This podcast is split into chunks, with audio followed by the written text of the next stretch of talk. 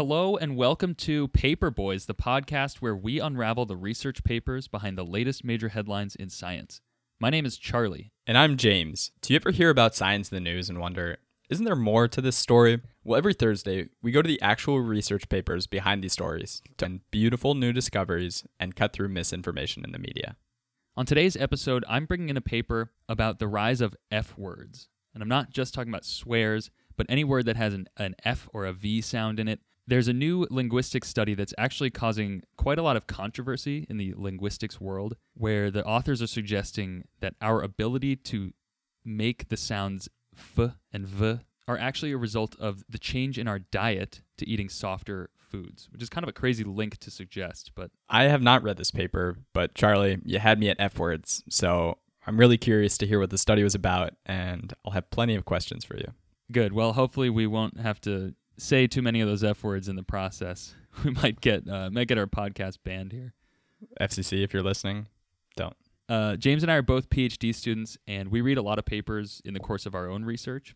And so on this podcast, we thought we could share our love for science and our knack for being able to understand scientific papers with anyone else who wants to learn about these discoveries that affect all of us. We are the Paper Boys.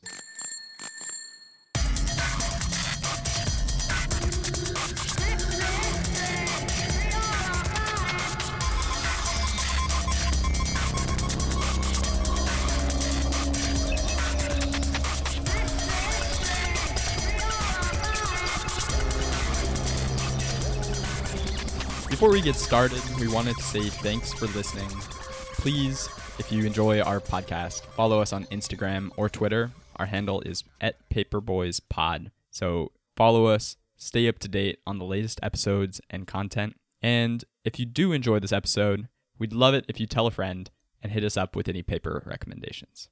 Actually, if you're out there and can hear the sound of my voice, can you just reach out to us on Twitter or Instagram? It brings Charlie and myself a lot of satisfaction knowing that people are actually listening. And it's so cool for us to see how broad our listener base is across the world. It's just, it's really neat to actually see where everyone is grad students in different types of labs and artists, scientists. It's really cool. So hit us up if you're listening. It'd make our day. Yeah, shout out to Luke Siemens on Twitter, who was listening last week in a coffee shop in Toronto. I think, James, that explains why we see all of our analytics hits from Canada. Luke Siemens creating a little following up there, I guess.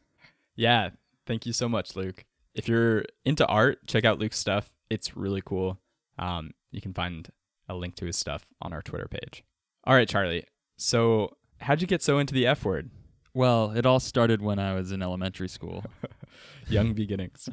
No, yeah, I mean, I so I came across some headlines that didn't really grab me necessarily for like a scientific interest, but more just that there were so many headlines. Like this one, I feel like broke kind of crazy news. It just was seemed to be everywhere. Um, so I just kind of felt like I had to dive in. And then through the process of reading this paper and reading these articles, I actually started to get really into it and be like, whoa, I don't know. The field of linguistics, it's totally foreign to me, but it's incredibly deep and there's so much debate going on and uh, it's just it's a really cool field. Yeah, it's really fascinating. I mean, it's one of those complex behaviors that, you know, we're using it right now to record this and talk and interact. So it feels like mundane, but there's so much behind it. Like what is your life without language?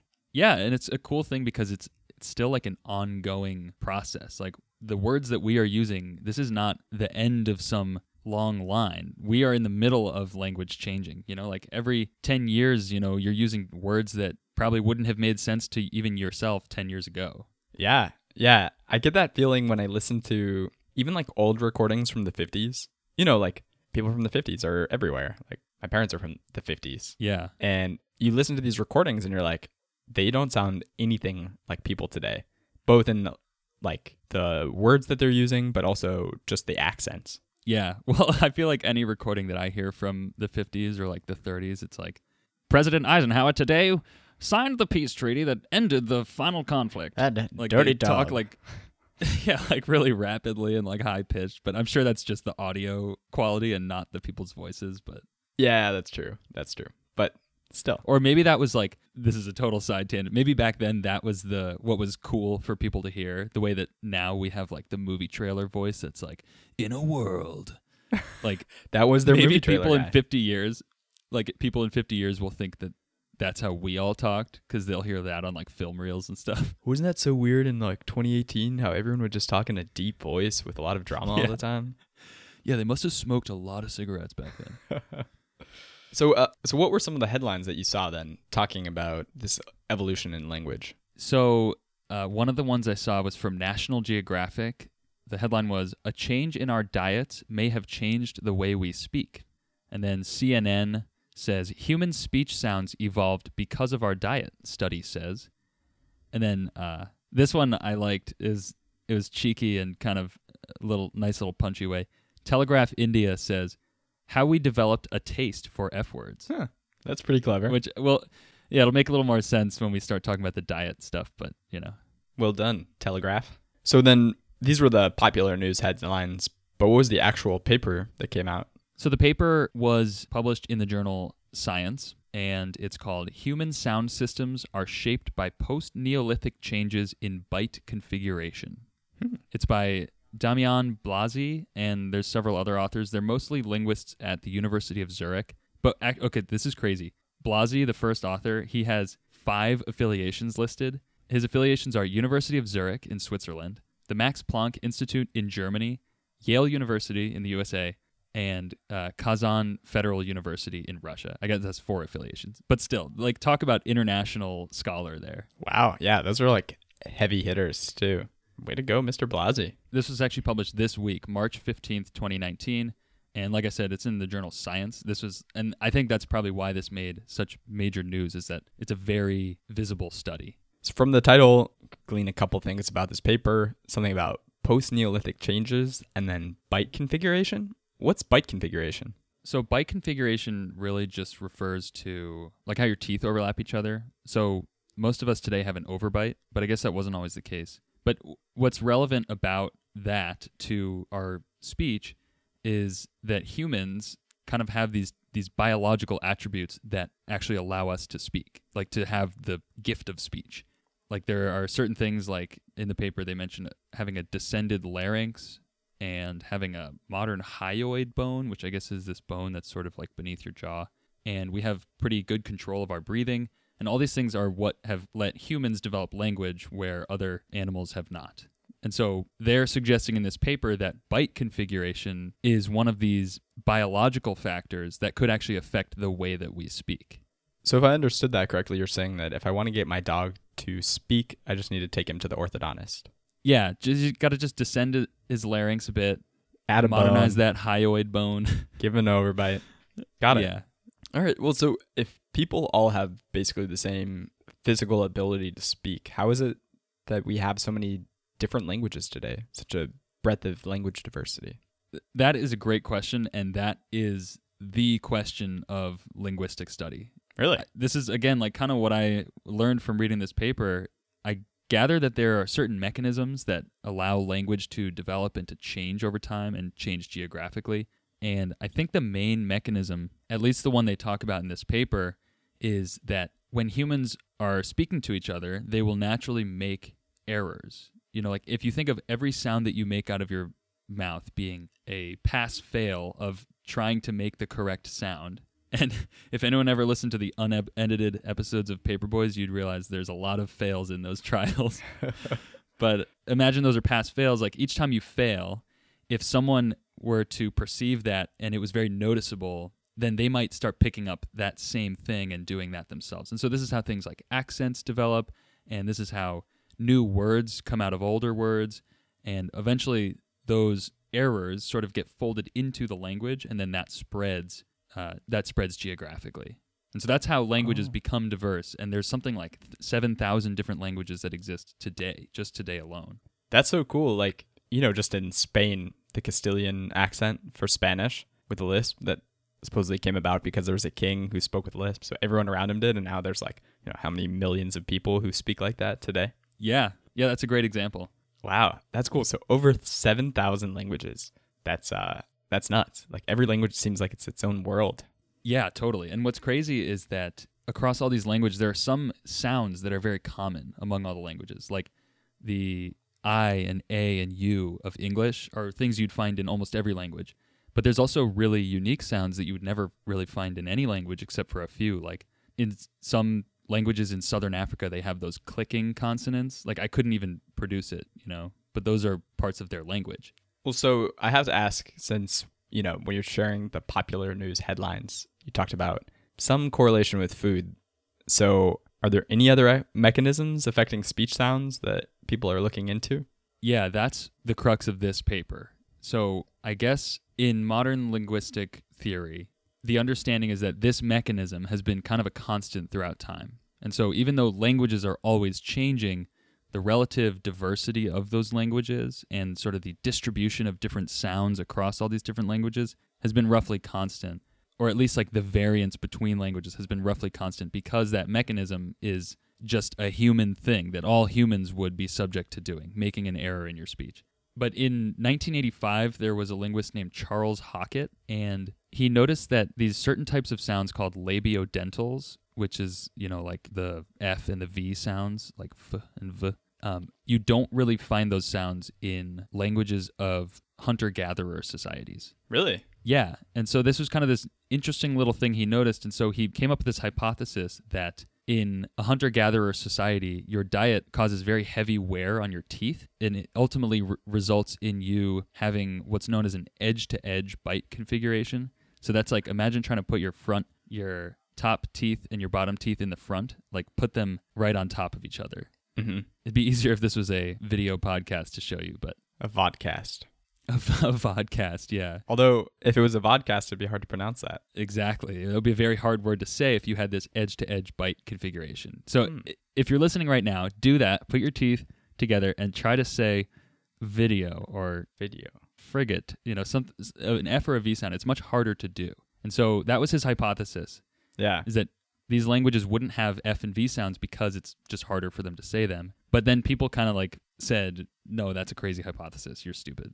I mean, they didn't say that, but they they Well, rejected it. Yeah. So, I mean, it seems like that hypothesis, it seems like you could support that hypothesis or overturn it just based on like fossil record evidence. Is there any evidence like to go one way or the other based on that?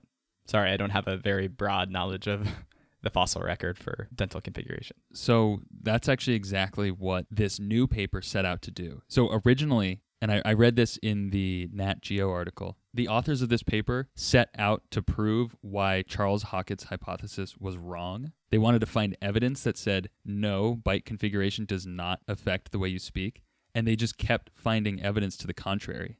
And they were like, huh, there, there's got to be something going on here. Wow. I mean, that sounds like real scientific discovery. You know, unbiased by what you expect it should be, just following this trail of evidence. It's like every scientist's dream, the story of objectively following the facts. Yeah, it's like the perfect scientific pursuit. So, what types of evidence did they find to support Hockett's hypothesis? So I guess the anthropological record recently has been showing that the primary mechanism. Well, let me back up. So when we're born, we all have an overbite, and we also have something called overjet.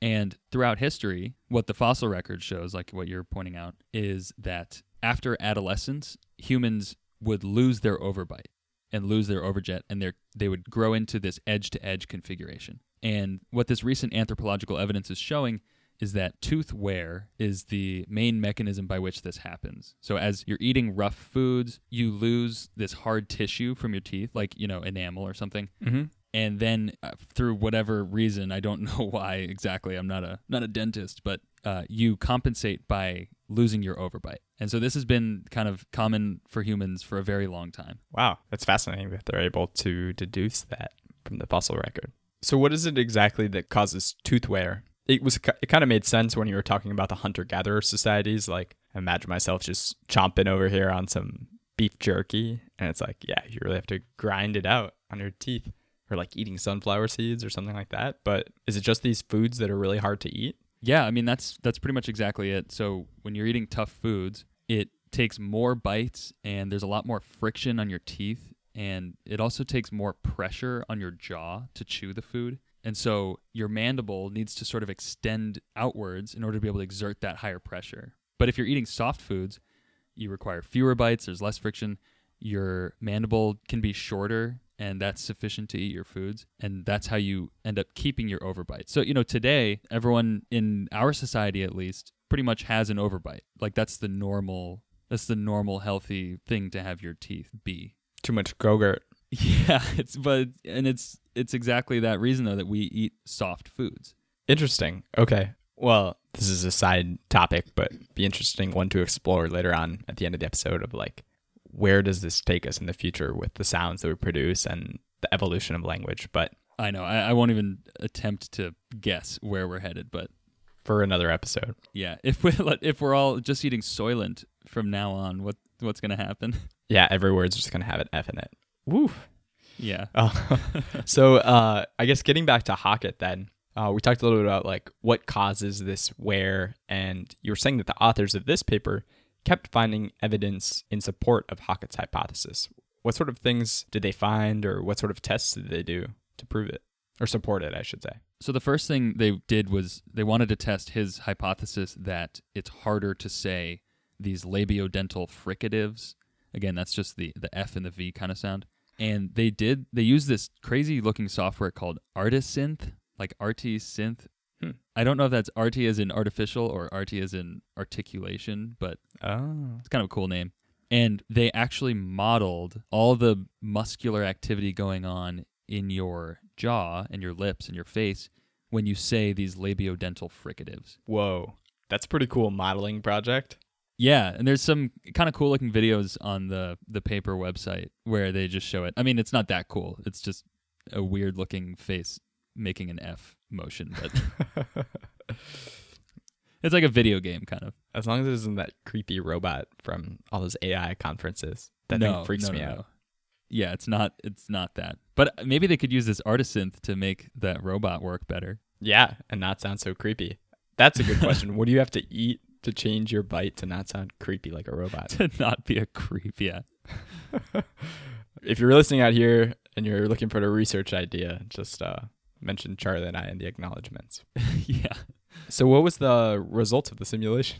So what they found is that it is actually 29% easier to produce a labiodental fricative when you have overbite than it is when you have edge to edge. So uh, Hockett's hypothesis is sort of at least his guess that it's easier to produce these sounds was correct. It's 29% easier, which is very specific, but And that's just looking at like how much energy it takes to actually produce it in terms of costliness. yeah, they I think they literally like integrate the work exerted by the facial muscles and then they take, you know, yeah, the total energy required.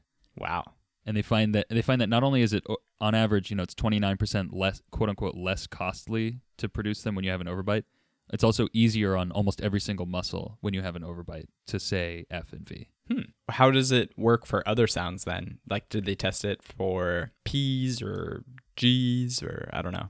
Yeah, they did. So they wanted to see if like maybe it's just harder to say anything when you have this edge to edge configuration. And so they tested it against um, what's called bilabial segments. So that's like a P sound or a B or like a W, things where you have to bring both your lips together to make the sound. So the distinction here is like the labiodental fricatives is when you have to bring your front teeth against your bottom lip to make the sound. So f, Okay. v, like you can kind of imagine. And then bilabial segments is bringing your two lips together. So p, b, or w. Oh, okay. That makes sense. And what they find is actually that producing these bilabial segments is easier when you have an edge to edge bite configuration. It's actually like a lot easier to produce when you have the edge to edge. So again, you can kind of do it at home. Put your teeth edge to edge and go like p, b. P. It's actually pretty easy, right? Yeah. Not nearly as hard as saying the F's at least. Hmm. So they kind of they did that quick test just to say like it is the labiodental fricatives specifically that are harder to do with an edge to edge bite configuration. Okay. So it takes more energy to do this, but what's the connection to language? Like, where does this extra effort come in in the evolution of a language? Yeah, so what they suggest is that this difference in effort would just cause a higher frequency of making errors in trying to produce those sounds. Like, if you're just chewing your beef jerky and you're like, I don't have time for this F letter. yeah, exactly. It's too it's too hard. but it's more it's actually more like that if they don't have any really F words, but suddenly you now have people who have this overbite configuration because it's easier, they're more likely to produce the F sound by accident. So think of like, you don't say, I'm going to eat there. You say, I'm gonna eat there. Gonna is way easier to say than going to. We've just sort of naturally fallen into saying gonna because it's it's easier, you know? Hmm. Yeah, I could see that. Like in a hundred years, Gunna's just gonna be like, you know, it's super informal now, but like maybe all scientific papers that we read when we're still doing paper boys a hundred years from now, we'll be using Gunna. Yeah, and like going to might be like a completely anachronistic thing to ever even write. You know, gonna might just be the word. Yeah, weird. Um, but so that that's like one example. Like, but then if you imagine if you have a lot of words with a a p sound, but suddenly it becomes easier to make f sounds because you have an overbite. Maybe that p eventually kind of will just sort of grow into a f because it's a little easier to do. You know. That's super interesting. So, like, I've wondered about this in other languages. One that comes to mind is like in Hebrew, in the Hebrew alphabet, P and F are basically the same letter. They're just differentiated with a small dot, but it's like the same shape. And so there's like ambiguity sometimes as to whether it's a P or an F. So I wonder yeah, if this is actually it's a very his- historic language that's been around for a very long time. So like I wonder if that arose sort of like you know this kind of like advent of human civilizations. Like people don't know whether to use a P or an F or like they're introduced and they're just slight variations on each other. Yeah, it's dude, it's awesome that you're bringing that up because and I'm jumping ahead in the paper now, but later on they analyze these Indo-European languages because they have a really good record of how those languages have evolved over time and they trace these labiodental sounds back in history and like the specific examples they give are like the Italian P became what our English F is now. So like in Italian father is padre. Oh. You know, so padre went to father. Wow. Yeah. You But yeah, we'll we'll get to that in a minute. Okay, Charlie. So I can understand from what you were saying how, like, if you don't have the overbite, that may affect how often you, you have speech errors for certain consonants that you're trying to say. But how did they actually go then and correlate these changes in letters and sounds to diet over human history? Yeah, this was kind of cool. They I guess there's some like global database of they called it phonological inventories. And so they can look at this database and sample labiodental sounds from all these different languages across the world and I think throughout history as well. And just for some context, I think of all the languages they sampled, they found about 49% of languages have an F sound. Only 37% have a V sound. I just thought that was kind of interesting. Like half of all languages do not have an F sound in them. Wow. But that just seems so common and normal to me. But I don't know, just kind of puts things into perspective, as our favorite podcast host would say.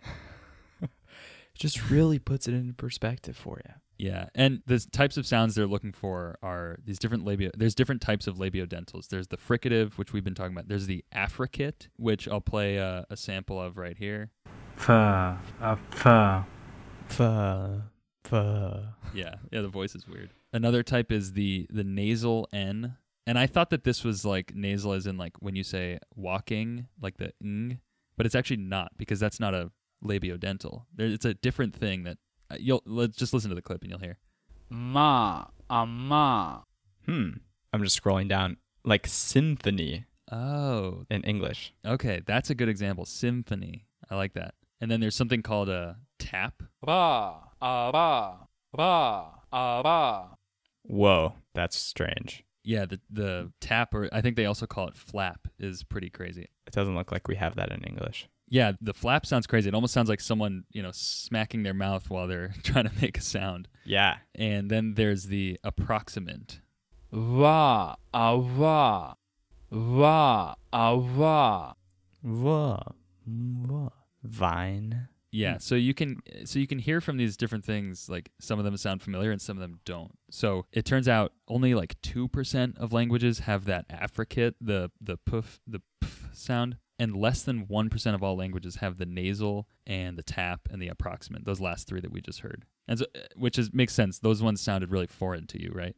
Yeah. Yeah. Yeah, so less than 1% of languages have those. That's so weird. Sounds are like one of those things where, you know, if you're not exposed to them when you're young and like there's some golden age apparently with your brain up to age 12 to 15 when you can actually like learn them at a native level. And then after that, it's like, it just sounds like weird sounds. Huh. So you don't see them as these tones. And uh, I think of it like, you know, if you had to describe to someone what salt tastes like, you're like, uh, sorry, man.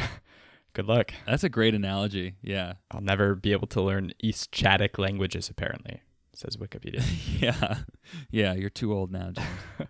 so, anyway, they sampled these different types of labiodental sounds across all these languages, and then they produced a regression model. So, getting back now to the, the diet stuff, they produced a regression model that included the subsistence type of all the different societies that have these different languages. So the subsistence type just means like, oh, you're a hunter gatherer society, or you're agricultural, or you have some sort of major food processing. what was the result of the regression model? Interestingly, they found that the hunter gatherer societies only have about 27% the number of labiodentals that the food production societies had. Wow, that's way less. Yeah, I mean, so that, and so that's like a just a quick and so that's just like a really good indication right off the bat that like yeah, there's a correlation here. And they did a couple of other tests like they controlled for all these other variables to make sure that that was actually a correlation and not just some like weird freak thing that could have just like fallen out. You were going to say quick and dirty and then you're like that was actually a huge research project with tons of minutia. Yes,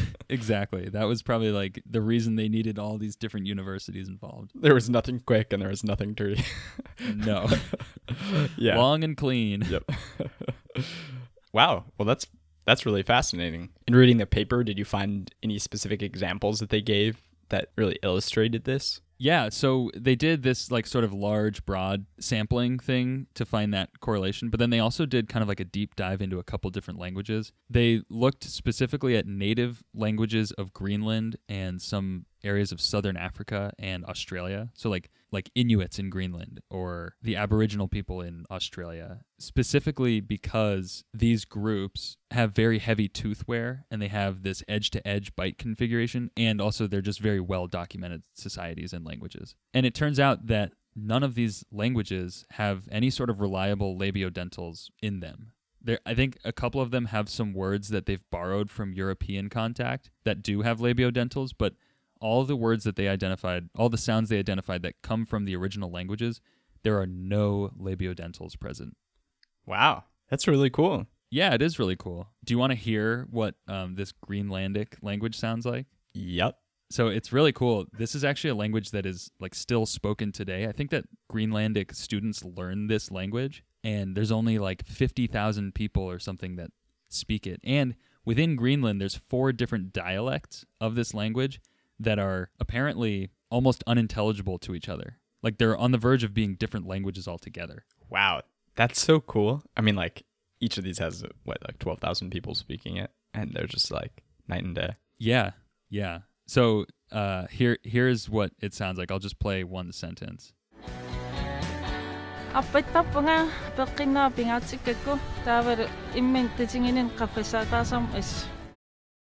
I just want to keep hearing them speak. It's so strange. It's not strange. It's just like yeah, it's so different from what I'm used to. Um, it's a kind of a very hard sounding language, right? I couldn't even mimic the sounds if I listened to that video a hundred times. Yeah, and like again, I'm no expert, but it sounded like there were labiodentals in there, but maybe it's just my inability to understand this very foreign sounding language that's confusing these sounds. But yeah, I I'm gonna leave that one to the linguists yeah, in case we get any hate mail saying, "Oh, that totally had many labiodental fricatives," Charlie. All that deeply linguistic hate mail that we get. Yeah, they'll have a couple choice F words of their own. Why don't you labial fricative this? Go fricative yourself, man. Wow. Wait, so earlier you mentioned the thing about Italian, like padre and father. Uh, what were they saying in the rest of the paper about that?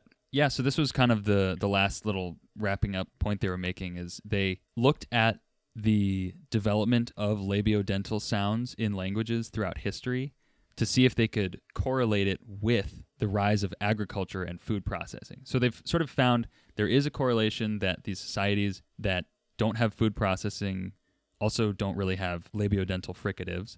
But now they need to see like is that just a coincidence or throughout history is there is there a link there? And so they looked at, like I mentioned, these Indo European language family because it's a very large sample of languages. There's tons of languages throughout that whole region of the world. And the evolution of them is very well understood because there's a great historical record. and they have lots of evidence and lots of anthropological evidence from those regions. And so they just looked back through like thousands of years at all this different stuff. And what they found is that the archaeological record shows that this overbite started coming about, you know, anywhere between 2,000 and 4,000 years ago, depending on which specific part of that region. And then this is where they start doing that, the tracing of the words back in time, like I was mentioning before. So they find a couple of like sets of types of sounds that you can speak and go through the history. So, for example, they go from father, they trace it back to, you know, padre and, and that type of root. There's, you know, a couple other sets like the Italian V sound, like Mhm. venere.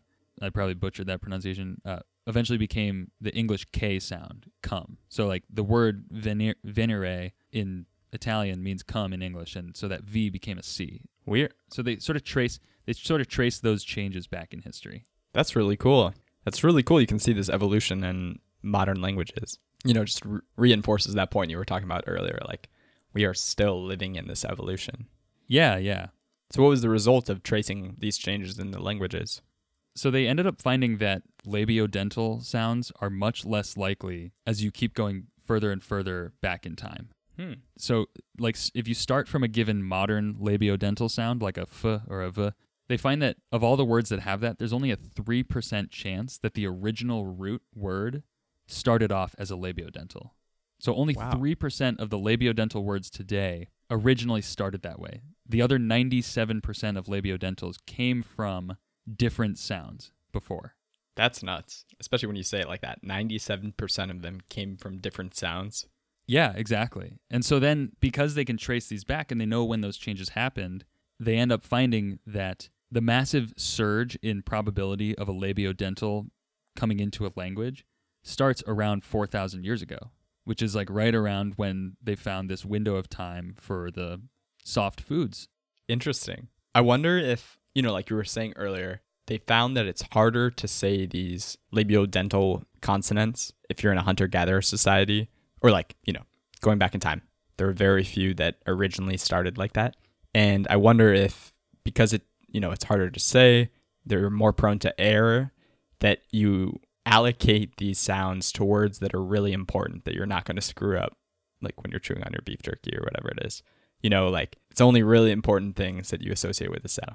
Yeah, that that's actually an interesting point. Like you think of, you know, maybe like back in those societies, all the really kind of like high-minded words that were like you'd only ever really see in writing and no one would ever actually use. Like maybe those Yeah, are the the- F words, you know.